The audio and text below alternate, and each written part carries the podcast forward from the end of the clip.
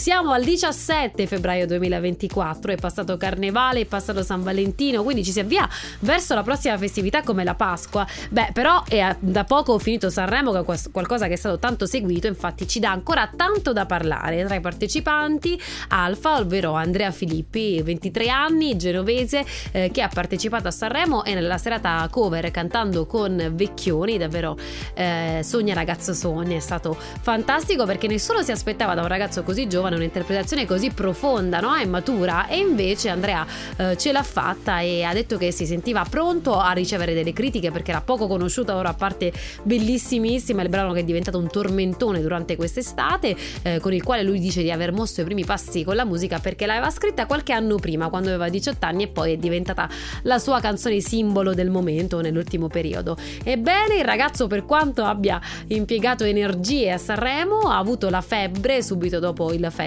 e ora si sta ancora riprendendo. E guardate un po' che che sfortuna l'anno scorso non aveva potuto partecipare a Sanremo Giovani per lo stesso motivo perché proprio durante il festival aveva avuto la febbre. Beh, diciamo che la sfortuna ha accompagnato Alfa in qualche termine, però il successo anche lo accompagna come con il brano vi dicevo bellissimissima che ancora oggi viene tanto amato. E per quanto mi riguarda ricordo anche una dedica con questa canzone che non scorderò facilmente, semplice ma efficace. E tanto efficace lo sono anche i The Colors che hanno sfornato un altro tormentone, un ragazzo, una ragazza su Delta 1. Serve